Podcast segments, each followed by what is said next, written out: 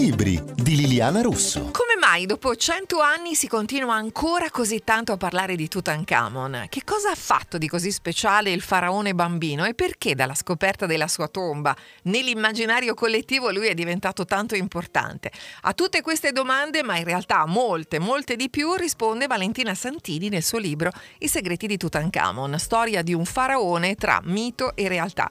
Valentina, a cento anni dalla scoperta della tomba rimane uno dei ritrovamenti archeologici più sensazionali di tutti i tempi, ma vogliamo ricordare anche a chi dobbiamo questa scoperta?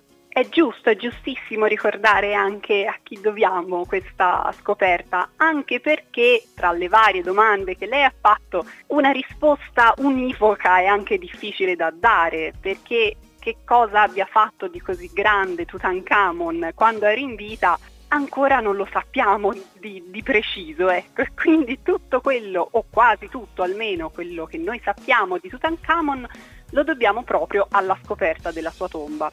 E quindi è anche giusto celebrare Howard Carter, questo archeologo inglese a capo della spedizione che ha portato eh, al rinvenimento della tomba il 4 novembre del 1922, quindi insomma si celebra proprio il centenario eh, quest'anno e ovviamente il, il, mecenate, colui che ha messo banalmente i soldi per la spedizione, che è Lord Carnarvon, un conte inglese, anche lui appassionato di egittologia, eh, che fortunatamente ha messo i fondi necessari per la realizzazione di questa scoperta meravigliosa. Allora Valentina, lei in qualche modo ha già risposto, però effettivamente visto che no, eh, Tutankhamon non ha avuto un, un, regno poi così lungo, infatti è morto molto giovane, intorno ai vent'anni, perché secondo lei è diventato così famoso? Forse proprio per questo tesoro straordinario? Bravissima, questa è la risposta che, che solitamente noi egittologi ci diamo.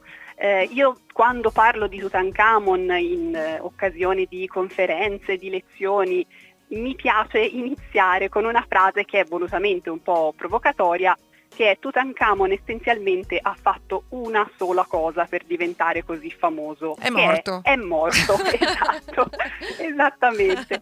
Perché purtroppo eh, non conosciamo tante, tantissime informazioni della sua vita eh, ha regnato poco, come ha detto giustamente, e non solo ha regnato poco, ha regnato poco in un'età in cui era molto giovane, salendo al trono intorno ai nove anni e morendo prima dei venti, eh, sicuramente insomma, anche la giovane età non l'ha aiutato a compiere grandi imprese. Grandi imprese, tra l'altro lui aveva una salute anche cagionevole, insomma, quindi non era esattamente... T- tanto che nella sua tomba hanno trovato anche tantissimi bastoni. Esattamente, sì, sì, è proprio così.